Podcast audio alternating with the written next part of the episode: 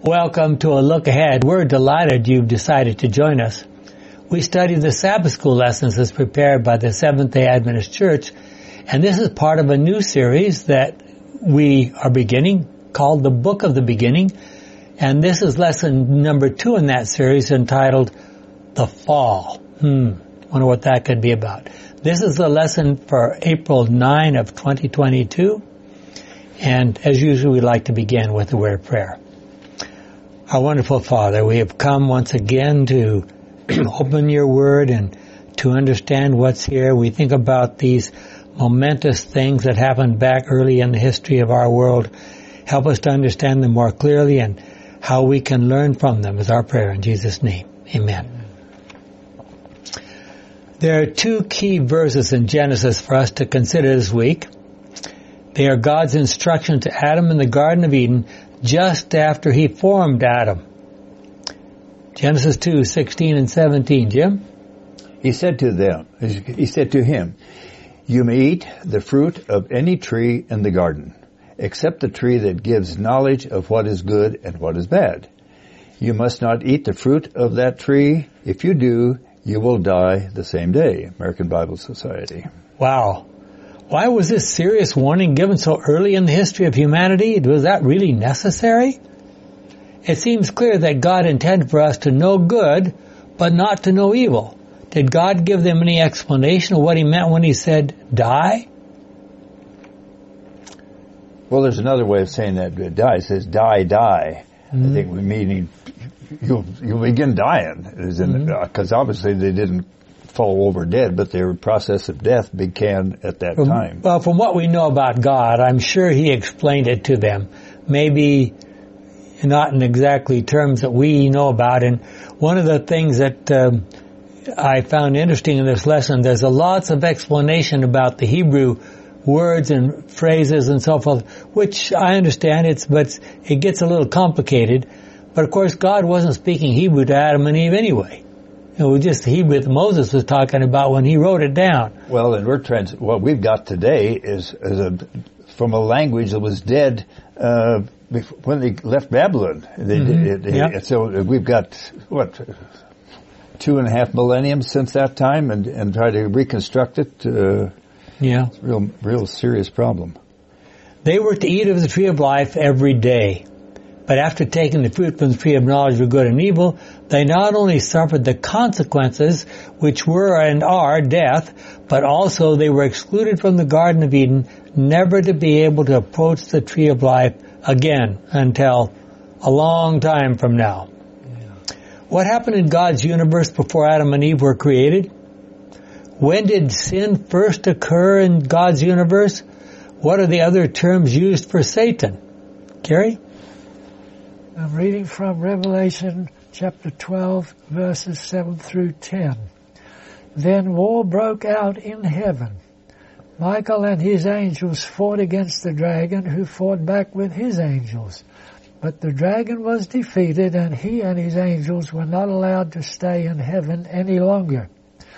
The huge dragon was thrown out, that ancient serpent called the devil or Satan. Now I'm going to interrupt for just a second. There's four names for him there. What are the four names? Devil, Satan, deceiver, dragon, dragon, and dragon. Yeah, yeah exactly. Yeah, and one include deceiver, that's five, isn't it? Okay. That deceived. Uh, well, let me repeat that. And that the term dragon to, in today's who's who's the symbol of a dragon yeah. is China. Yeah. Yeah. You know, and, and uh, they want to uh, control the masses. Yeah. I'll start again on that section. The ancient serpent called the devil or Satan that deceived the whole world. He was thrown down to earth and all his angels with him.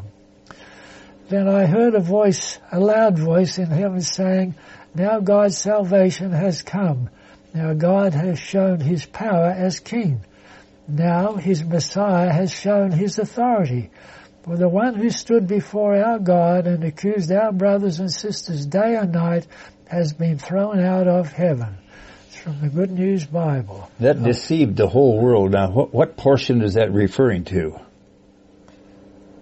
What portion of the world? Well, it says the whole world. Yeah. Is it, is it just a just a fraction of it, or is it uh, well, the whole? when he when he deceived Adam, when he deceived Adam and Eve, that was the whole world at that time, wasn't it? Yeah, but is it, is it, is, then he gone to sleep since that, since No, that no, time? certainly it's, not. It's pretty active, is it not? no, there's. I'm. Uh, you guys are all angels. I know that, but you know, uh, we know for sure from the Bible that there aren't any non-sinners in our world. Well, the angels just means messenger. Yeah, I'm, I'm just So joking.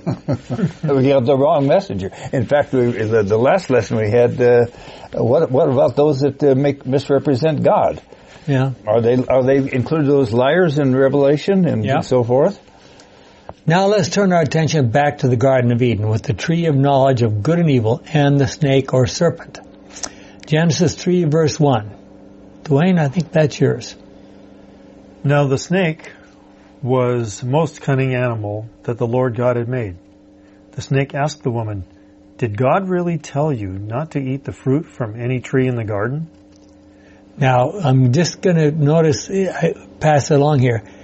The way he has phrased, of course, it's in English now, so I don't, I don't know Hebrew, and I don't know what language he they were speaking at that time. But he's saying, God really tell you not to eat from any tree in the garden. He's implying that God has forbidden you from eating from any tree. Okay, it's very important to notice that the biblical writers identified that ancient serpent or snake of Revelation, no doubt, the same one spoken about in Genesis 3, with the devil or Satan. The ancient serpent, that was the one at the tree. And his work was always deception. In Hebrew, a sentence begins by mentioning the most important word. In this case, the serpent or the snake. The fact that he is called the serpent with the definite article the indicates that he was already a well-known figure. So they don't use definite articles in the Greek nearly so often as we do. And so when they do, if you put the article there, it means that's the one we've already spoken about. You know who I'm talking about. We should know about him already from his rebellion in heaven prior to the encounter in Eden. Notice these words from Ellen White regarding the snake or serpent. In order to accomplish his work unperceived, Satan chose to employ as his medium the serpent, a disguise well adapted for his purpose of deception. The serpent. Now think about we. I on my run this morning, uh, down through the hills around behind Loma Linda, I saw two tiny little garter snakes. That's not what we're talking about here, okay? The serpent was then one of the wisest and most beautiful creatures on the earth. It had wings, and while flying through the air presented an appearance of dazzling brightness, having the color and brilliancy of burnished gold. Now, question for you. Are we going to have serpents like that when we get to heaven? Why would we? They'll be there, I'm sure. Resting in the rich laden branches of the forbidden tree and regaling itself with the delicious fruit, it was an object to arrest the attention and delight the eye of the beholder. Thus in the garden of peace lurked the destroyer, watching for his prey. Patriarchs and Prophets, Ellen White, page 53, paragraph 4. Satan is clearly a real being. He's not just some kind of metaphorical personification of evil. And you, if you've had a lot of contact with other people with different, from different persuasions, different churches and so forth, you will, you'll get the impression from a lot of them that, well, Satan is just a, a, a word we use to describe evil, sort of, you know, and when Satan addressed Eve, he certainly did not want her to think that he was God's enemy. He even quoted God's words, but in a deceptive manner with only a partial quotation of God, leaving out the portion that meant the opposite of what Satan Im- implied. He also did that much later, even to Jesus Christ himself, as recorded in Matthew 4, 6. Let me just show you that and said to him, you, if you are God's son, if you are God's son, this is Satan speaking to Christ, throw yourself down from, for the scripture says, God will give orders to his angels about you. They will hold you up with their hands so that not even your feet will be hurt on the stones. And what did he leave out? Remember? God will, God will, uh, will give his angels give order to his angels about you. They will hold you up with their hands. I'm sorry. God will give orders to his angels about you to keep you in all his ways. They will hold you up with their hands so that not even your feet would be hurt on the stones.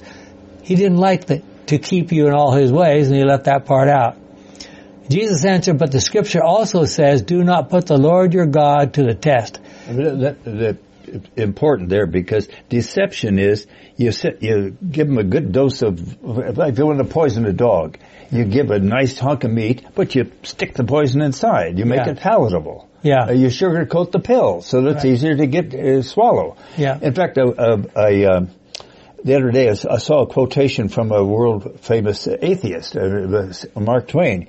It's easier to fool a person than it is to convince him that he's been fooled. Yeah. Well, you could. I think that that's applicable to to deception. Yeah. You, it's, it's easier to deceive than it is to convince them that they have been deceived. Yeah. Well, Jesus answered, but Jesus answered, but the scripture also says, do not put the Lord your God to the test. Then the devil took Jesus to a very high mountain and showed him all the kingdoms of the world and all their greatness and so forth. Um, when she, when she approached that tree, Eve knew that she was making two mistakes. One, she had wandered away from Adam. Two, she was approaching the tree of knowledge of good and evil, which they had been forbidden to approach. Now she she probably thought, well, you know, it's it's just a tree; it's not going to hurt me. The serpent, really Satan, used a very clever technique to get the woman's attention. He started with a question, as we read earlier, Genesis three verse one. Now the snake was the most cunning animal that the Lord God had made. The snake asked the woman, did God really tell you not to eat fruit from any tree in the garden? There was no lie there, but it was done in a to- probably a tone of voice that was deceptive. And implying that, implying that God is for, here's this beautiful garden and you can't eat from any of the trees? Why do you think Satan started his conversation with Eve by asking her about her interpretation of God's words?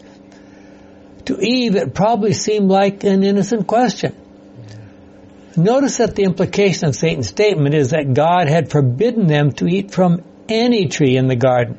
This immediately implied that Eve needed to respond saying, no, no, no, no, we can eat of any tree in the garden except that one tree. If Satan was able to deceive Eve in the garden while she was daily speaking with God and with heavenly angels, how good is he at deceiving us? Whoa. Okay, was Satan trying to imply to Eve that perhaps she had misunderstood God's instructions? What do you think he was trying to imply here? Well, God doesn't want them to really enjoy the, all their surroundings. Yeah. Probably. It, it's, Yeah. uh, it, uh, a question. They plant a seed there and, and God, God is, God, well, we're going to talk about it in a moment, but God is trying to keep you away from something and He has lied to you to accomplish that. Yeah, withholding something from you that, Would be really good for you. yes. Satan wanted to imply that, and, and he's probably it was demonstrating. He was probably eating eating some Yeah, of it. oh, yeah. it's so Yeah, that same look, picture, yes. It's perfectly obvious. No. Satan wanted to imply that God was withholding almost everything from them. Eve's response, of course, told the truth that God was very generous, offering their every, offering them everything except that one tree. Do you think Eve really thought that eating from that tree would give her more wisdom? She probably did. She really did. And it did give her wisdom. Uh, well, knew wisdom. that she no- was- more knowledge anyway. Yeah. Not How often? Wisdom, knowledge. Yeah. Yeah. How often today are we tempted to explore avenues of knowledge that might be just as dangerous?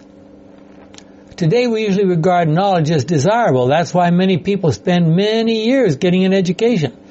But are there some kinds of knowledge that, that are not good? Think of this story of Adam and Eve. The real issue is whether sin is dangerous, even deadly or not. Satan does not want us to believe that all the lies and temptations he promotes are deadly. Or maybe we would become wise and stop listening to him. How did the conversation between Eve and the serpent continue?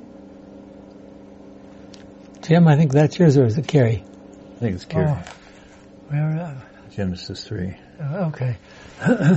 Genesis 3, 2 to 5. We may eat the fruit of any tree in the garden, the woman answered, except the tree in the middle of it. God told us not to eat the fruit of that tree or even touch it. If we do, we will die. The snake replied, that's not true. You will not die.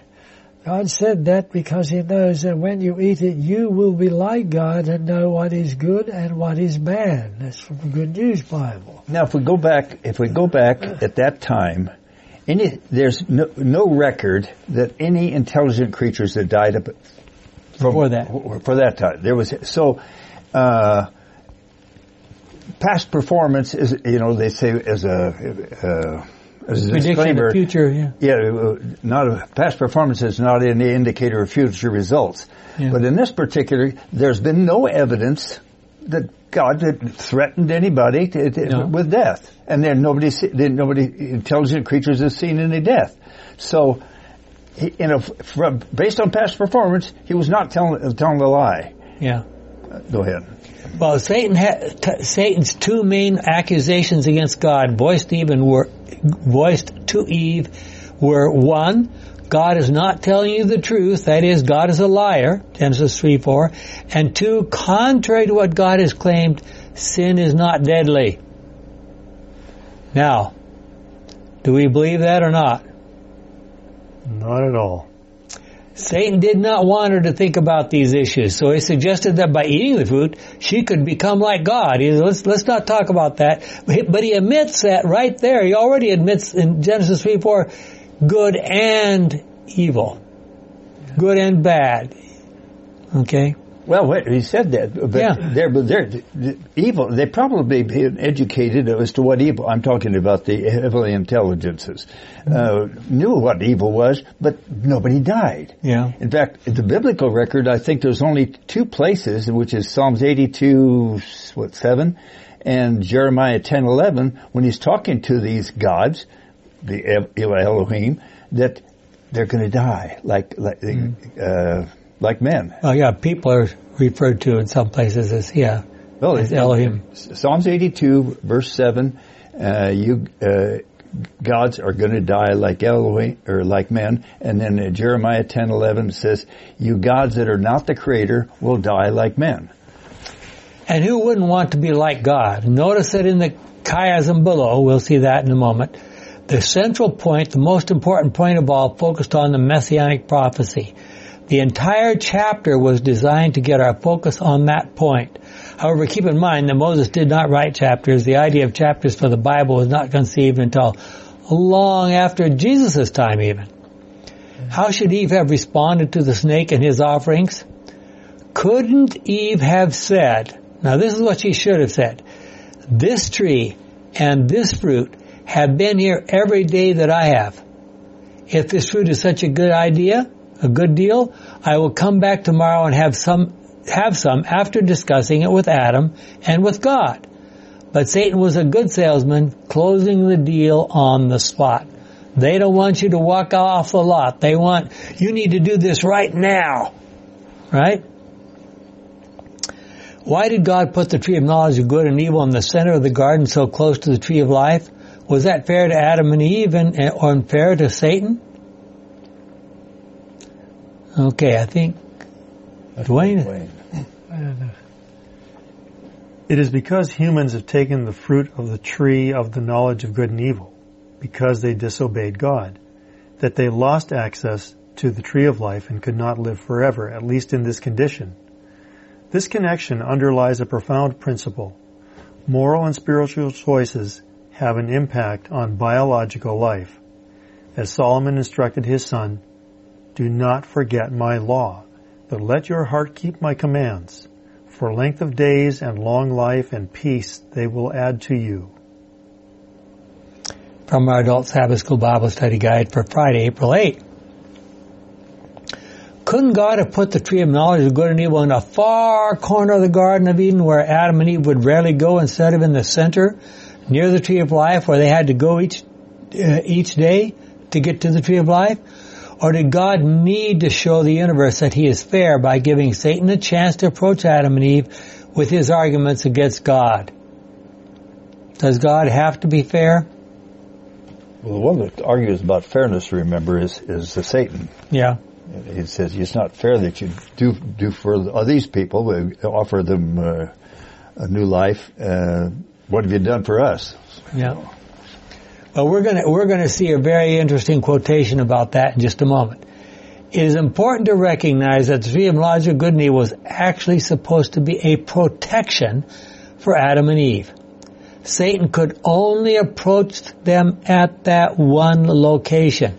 He could not follow them around the garden.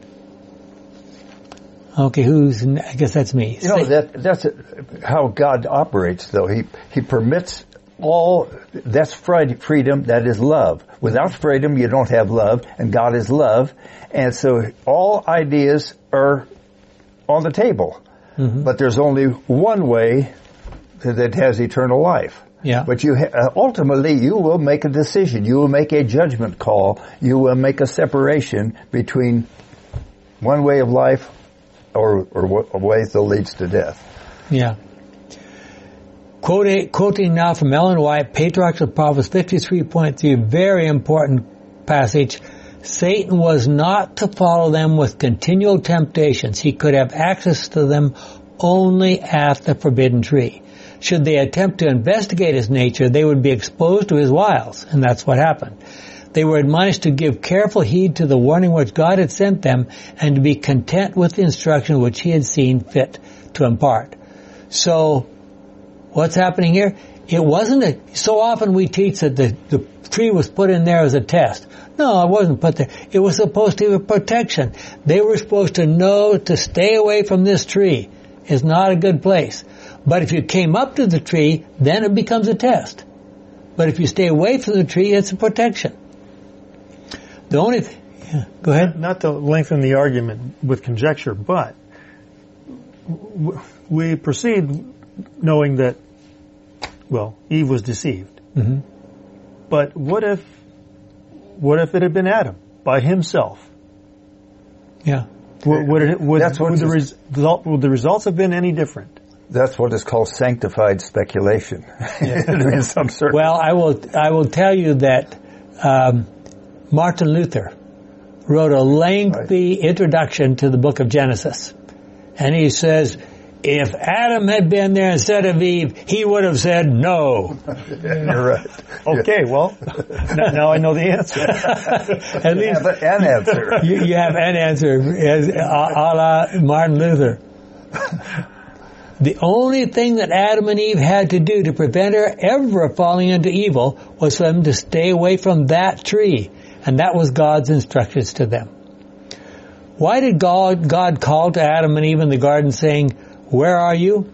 Now we're post the, the temptation. Of course, God knew where they were. He was giving Adam and Eve an opportunity to recognize their guilt and to ask for repentance and forgiveness. God was already working for their salvation and redemption.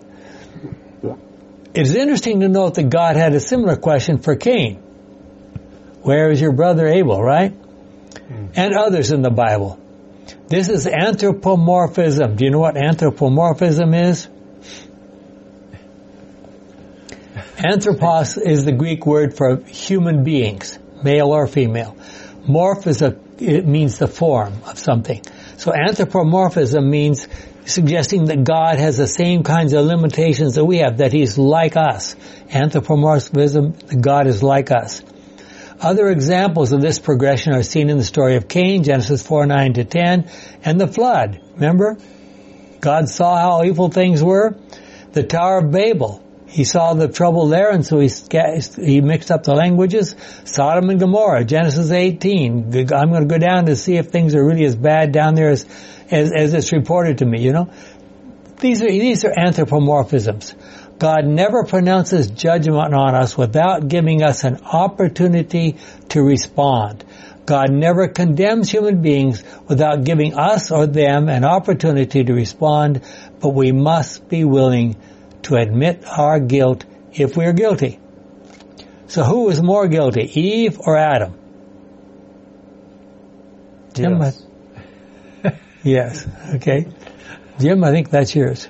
1 Timothy 2 verses 14 and 15. And it was not Adam who was deceived. It was the woman who was deceived and broke the, God's law. But a woman will be saved through having children if she perseveres in faith and love and holiness with modesty. Good News Bible. 2 Corinthians 11 verse 1, 3. I am afraid that your minds will be corrupted and that you will abandon your faithful and pure devotion to Christ in the same way that Eve was deceived by the snake's clever lies. Good News Bible. Okay. So we know what happened next, don't we? Adam blamed Eve. Eve blamed the serpent. Why did Adam and Eve immediately, I mean, where did they learn that idea? Must be. I don't know if it's programmed in, but it's somehow sure, sure. They immediately try to cast the blame on someone other than themselves. The word translated deceive that Eve used implies that she thought, now we're talking about Hebrew now. We don't know what language she was actually speaking, but the word where it's described in the Bible using Hebrew implies that she thought being deceived, she was doing the right thing. And there's some examples, 2 Kings 19.10, Isaiah 37.10, Jeremiah 49, uh, verse 16. I guess we have time to read at least the 2 Kings 19.10. To say to him, the God you are trusting in has told you that you will not fall into my hands. Now this is, this is Sennacherib when he comes to attack Jerusalem. And he says, you know that we're powerful and we're strong and there's nothing you can do to, and that God you worship, he's not, he can't do anything for you. So here's this, the God you are trusting in has told you that you will not fall into my hands. But don't let that deceive you. You've heard what an Assyrian emperor does to any country he decides to destroy. Do you think you could escape? My ancestors destroyed the cities of Gozan and Haran and Rezeph and killed the people of Beth-Eden who lived in Telassar, and none of their gods could save them. Where are the kings of the cities of Hamath, Arpad, Sepharvaim, Hena, and Iva? So, in other words, your God can't possibly do anything to protect you.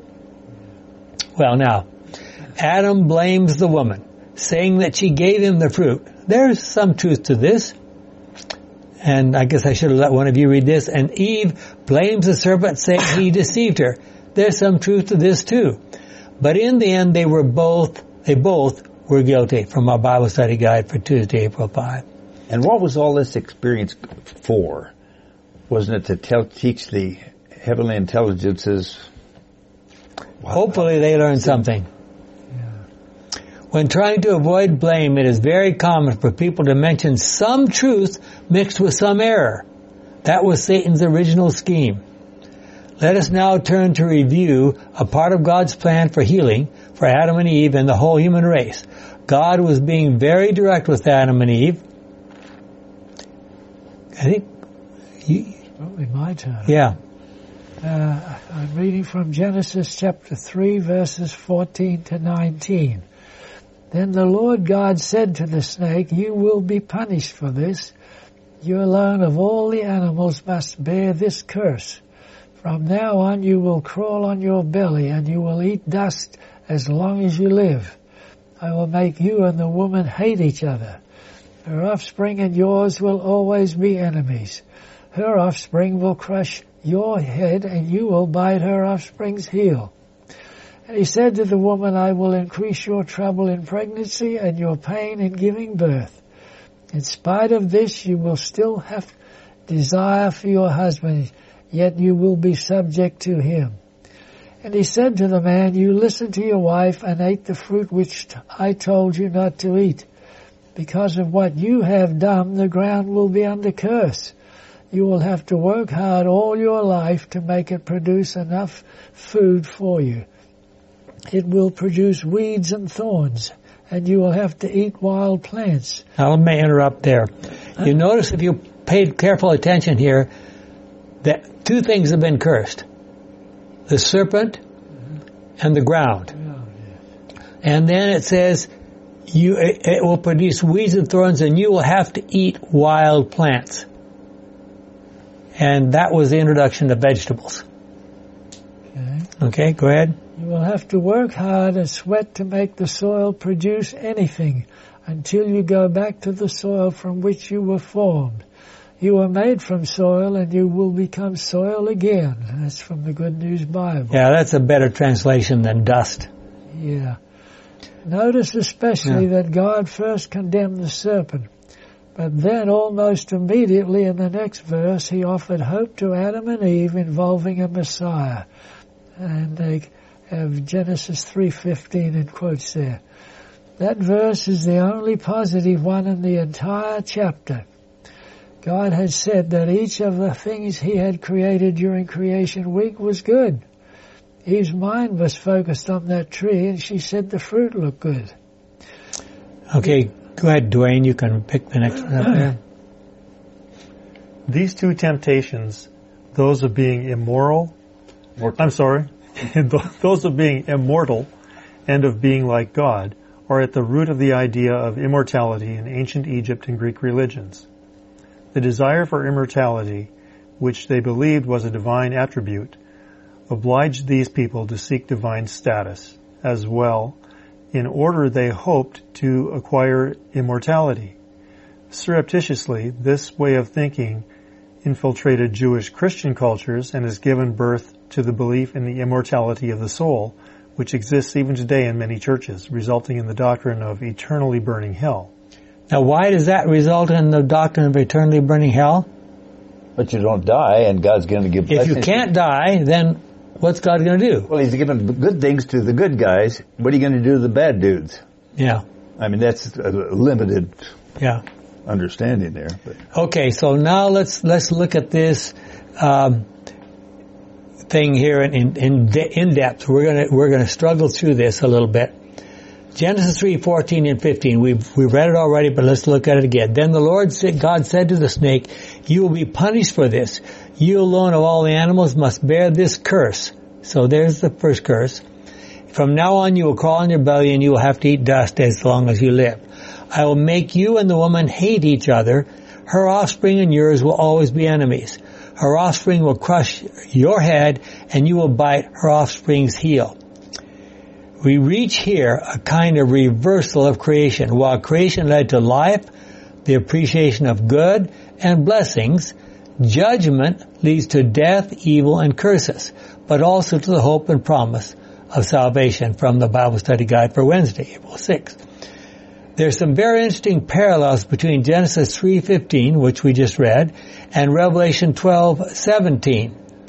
Now, what do we know about Revelation 12:17? It's the talking about the dragon the, who's, who's very angry because he hasn't succeeded in wiping out all of God's people. Anyway,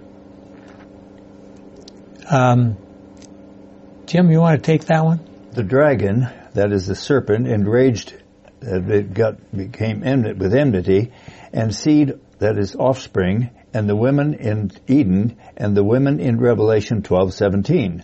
The battle, that is the great controversy that moved to Eden with the fall, will continue to the end of time. However, the promise of Satan's defeat already was given in Eden, so that his head will be crushed, a theme more explicitly revealed in Revelation, which depicts his final demise, Revelation 20 verse 10. This is, right from the start, humanity was given hope that there would will be a way out of this terrible mess that came from the knowledge of evil, a hope that we all can share in right now, but from the Bible Study Guide. However, we go look back when the serpent says, "You will be like God or like the gods, knowing good and evil." He was not lying. Mm-hmm. That is not a lie. No? And and uh, so he he didn't he didn't he was the deception wasn't all that much. There was something that started probably in in Eve's mind. Wonder what this thing is because sin doesn't it start right here, Yeah. Yeah, it does. right between the frontal bone, right? It is important to notice that no sooner had God pronounced a sentence on human beings than he promised them salvation. But the consequences of sin were unavoidable. You know, God can forgive us, but you may still you may still have to face the consequences. Adam and Eve were expelled from the garden, never to have access again to the tree of life until they see it in heaven. It is interesting to notice that having been given the death sentence because of their behavior, God told them that Eve would be able to give birth, Genesis 3.20, the hope of new life. In many places in the Bible, there are logical constructs known as chiasms. They begin with a certain point and progress down to a central main focus and then retreat back to the point from which they started. Notice the following interesting chiasm in Genesis 3. Significantly, the first messianic prophecy, Genesis 3, 14 and 15, which we read a few moments ago, is located exactly in the center of the structure of the chapter. So what's right in the center? Why is that important? Remember in this chiasm things that the Hebrews believed in, the most important point is right in the middle. Okay? So we see this. There's A, B, C, D, and then C prime, B prime, A prime going back out again. So let's look at that. In Genesis 3, 1 to 5, what do we see? The serpent talks to Eve. God is absent. Temptation to eat from the tree of knowledge of good and evil, and she does it.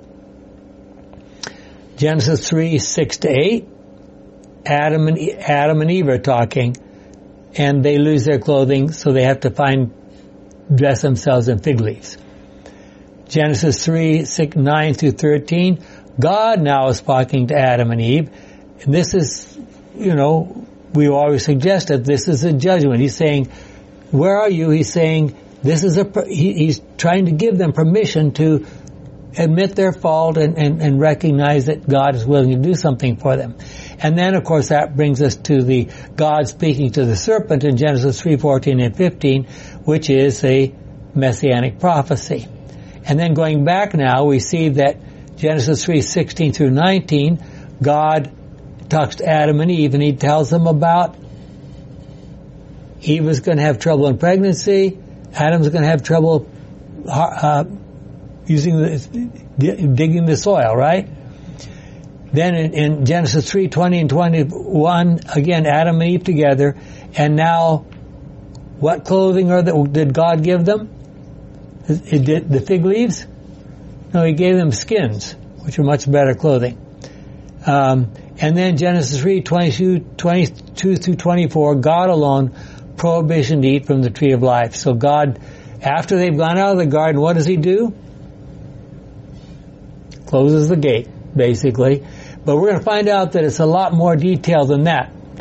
So, hold on. We've got some good parts still coming here. The structure of the chapter highlights the two main themes. The theme of the temptation and the theme of salvation. Um, so Christians have often pointed to Genesis 3.15 as the promise of a future Messiah. What is the basis for that interpretation? If you just read Genesis, let's look at that back up, Packy, again. Real, well, here, we can do it right here. Let's do it this. If you just read Genesis 3, 14 and 15, and make that, make that just a little bit larger so it'll be easier to read. Then the Lord God said to the snake, You will be punished for this. You alone all, of all the animals must bear the, this curse. From now on, you will crawl on your belly and you will have to eat dust as long as you live. But then the, ver- the verse we're really focusing on right now is verse 15. I'll make you and the woman hate each other. Her offspring and yours will always be enemies. Her offspring will crush your head and you will bite her offspring's heel. Now, we with our Christian background, we have come to understand that that is a prediction of the coming of the Messiah, etc., right? Yeah. Haven't you always been taught that? Do you know what that's based on? Well, we're going to look, we're going to look at a very careful Hebrew explanation of how, what that's based on. It's going to be a little bit complicated, so let's work on it. Now, what is meant by the word seed? Let's start with that first. This word should neither be understood in a collective sense, referring to humanity as a whole, or a single people, for example, Israel, for, uh, for Israel, nor in a particular sense, meaning a specific human individual, So the seed is, is doesn't specify. It's, it's general. It is interesting to note that in the next line, the seed has been replaced by the personal pronoun he, which in Hebrew is who, H-U, which is the actual subject of the verb bruise. He shall bruise your head, shuf, in, in Hebrew. Thus, he receives a special emphasis in the structure of the paragraph and the syntax of the phrase. So, we've already said that in Hebrew, the most important part of the sentence, you want to put that at the beginning, right? So here's this pronoun he, and it's right at the beginning. Uh, receives a special emphasis in the structure of the paragraph and the syntax of the phrase. It appears at the as the exact center of the strophe or section at the very moment when the poetic rhythm shifts from four beats to three. And so we can't, I wish we could all understand Hebrew and we could look at this, but the rhythm changes. It's been four beats and now it's into three, three beats. Another hint that this is the pivotal point of the whole, the whole thing, right? This rhythmic shift indicates that this pronoun is the hinge of the passage. Moreover, he is the first word in the phrase, thus giving an emphasis. Out of the 103 passages in which the Hebrew pronoun, pronoun who or he is translated in the Septuagint, in other words, now going from Hebrew to Greek, Genesis 3:15 is the only occurrence in which it does not agree with its immediate antecedent. See, normally you would go along and that's we do that in English. You talk about someone and then he, what, what's implied immediately? The one you've been talking about, right? He or she is the one you've been talking about. But all of a sudden here, he, it doesn't agree. Well, wh- in what way does it not agree? Well, the, the Greek language has what we don't have in English, different words that are male, female, and neuter. Okay?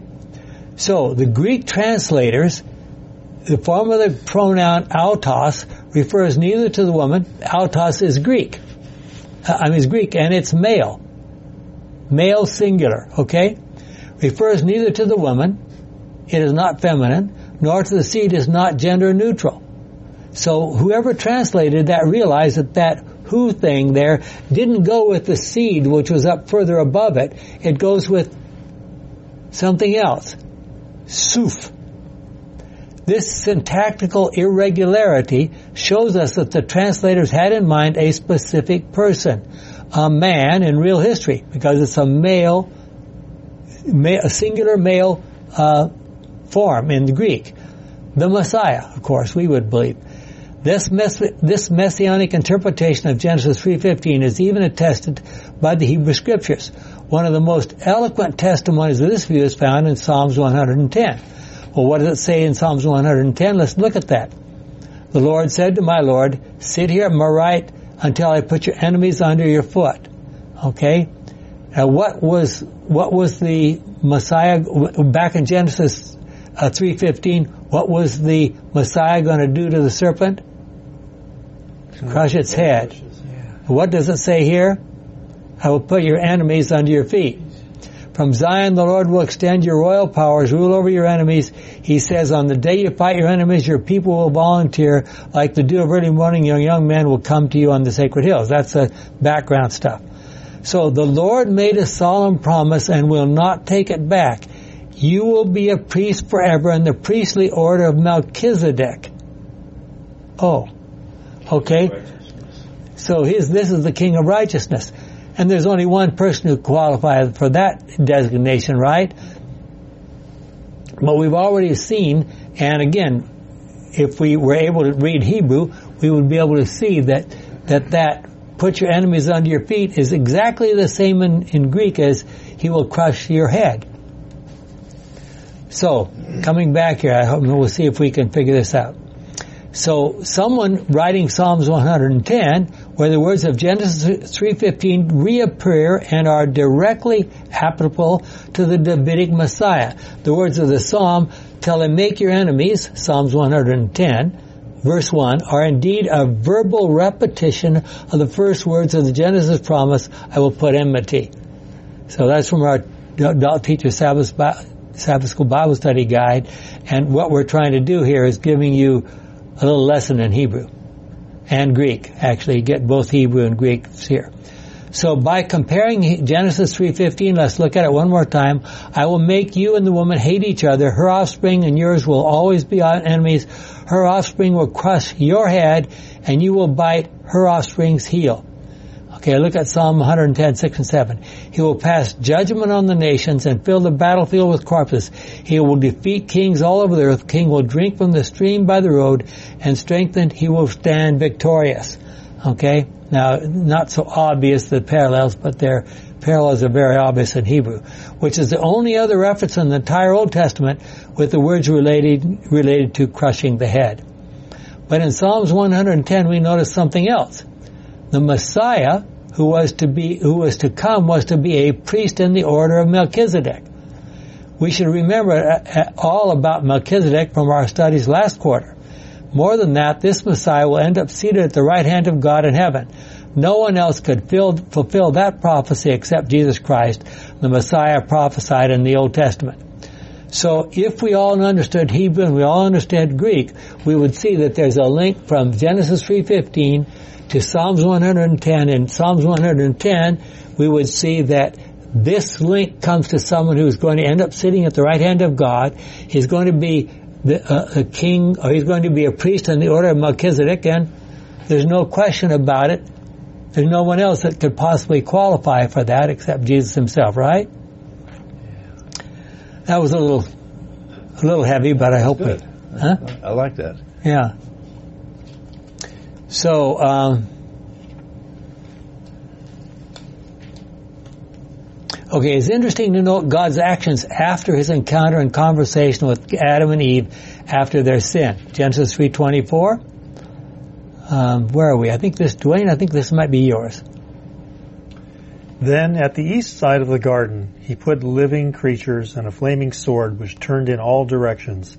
This was to keep anyone from coming near the tree that gives life.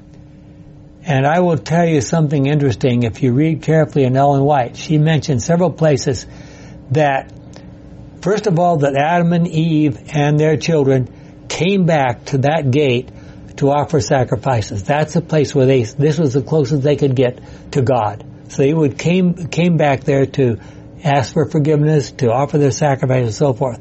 But that's not all. She goes on to describe in one place, at least one place, I think a couple of places, that up until the time, well, first of all, she says, it was at the time of the flood that the Garden of Eden was removed from this earth and taken to heaven. So the Garden of Eden is up there.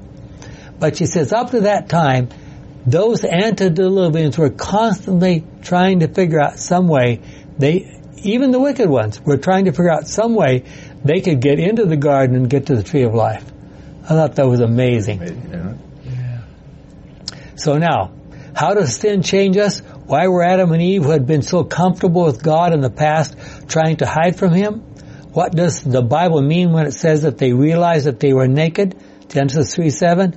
Adam and Eve had placed themselves on the side of Satan in opposition to God's plan for their lives. So what were the immediate results? The following is a section compiled in the, the, the book, the compilation from Ellen White, The Truth About Angels. Notice these very interesting words. Holy angels were sent to drive out the disobedient pair from the garden, while other angels guarded the way to the tree of life. Each one of these mighty angels had in his right hand a glittering sword. So if Adam and Eve were outside the garden, what were the other holy angels guarding around the tree of life? What were they guarding against? Strong angels, another place. Strong angels was beams of light representing flaming swords turning in every direction were placed as sentinels to guard the way of the tree of life from the approach of Satan and the guilty prayer. Hmm. So think about it. You know, Satan knows that that tree gives life. His tree of knowledge of good and evil is close to that tree in the center part of the garden. So as soon as Adam and Eve sinned, Satan said, let me get to that tree. They, they were prevented. And they, he was prevented, and all these, all these evil angels were prevented. It was Satan's, and here, so she spelled it, that was revealed in Herald February 24, 1874, but it's also in this this book, small book, The Truth About Angels. And I can tell you, I just recently um, listened to that book in audio format.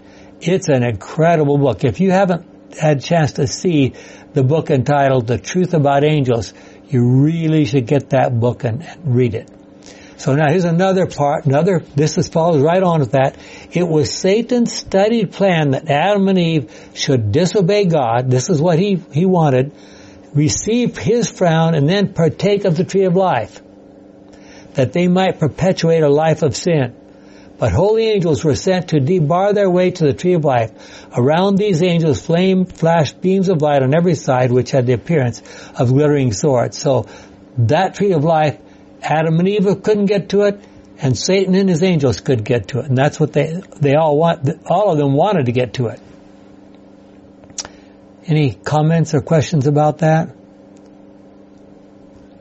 Remember that the tree of knowledge of good and evil, by the way, that's not in our Bible study guide. Remember that the tree of knowledge of good and evil was in the center of the garden near the tree of life. Satan and whoever of his forces might have been at that tree of knowledge of good and evil, remember they were, they were confined to that tree, immediately tried to go over to the tree of life. But God's angels were already preventing anyone, even Satan, from approaching the tree of life. So what do we know about that covering that Adam and Eve wore in the beginning? Psalm 104, 1 and 2. Jim? Praise the Lord, my soul. O Lord, my God, how great are you, how great you are. You are clothed with majesty and glory. You are cover yourself with light. You have spread out the heavens like a tent. Okay, it's the covering that God wears. Okay, Ellen White suggests that a garment of light is also what the angels wear. What has been God's original, what had been God's original plan for the relationship between Eve and Adam?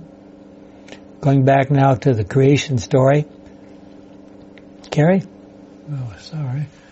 Uh, what had been God's original plan for the relationship between Eve and Adam? When God created Eve, He designed that she should possess neither inferiority nor superiority to the man, but that in all things she should be his equal. Now, how do, how do we see that in thinking about from the, the biblical text? What, what tells us that she was supposed to be his equal? She was not at the head. She was not at the foot. She was taken from where? Yes. Rib a rib. Side. Right at his side, okay? uh, where are we here? The holy, the holy pair were to have no interest independent of each other, and yet each had an individuality in thinking and acting. But after Eve's sin, as she was first in the transgression, the Lord told her that Adam should rule over her. Why do you think God said that?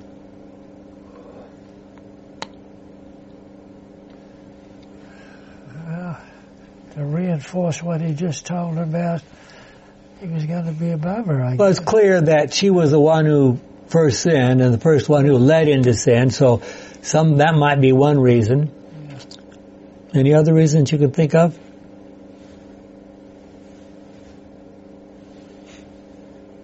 Well, men tend to be bigger and stronger than women. And suppose that God had made the woman to be the more powerful one, there might have been a problem. Yeah. This is a possibility. Okay, go ahead. uh, okay.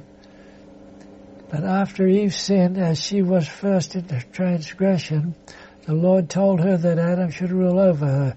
She was to be in subjection to her husband, and this was a part of the curse. In many cases, the curse has made the lot of women uh, very grievous and her life a burden. The superiority which God has given to man he has abused in many respects by exercising arbitrary power. Yeah. Infinite, Think of all the times that we know about in the history of the world that that's happened. Infinite wisdom devised the plan of redemption which places the race on a second probation by giving them another trial that's from Mrs. G. White, Testimonies for the Church, Volume 3, 481. She also says that redemption is education. Yeah. And education generally takes some time. Yep. Well, some people have suggested that women are inferior to men because the bone to make Eve was taken out of Adam. And when someone says that to me, I remind them that every male since that time has been taken out of women. Including you, whoever you are. Well, do we make the correct association between these passages in Genesis and what we read in the, last, in the rest of the Bible?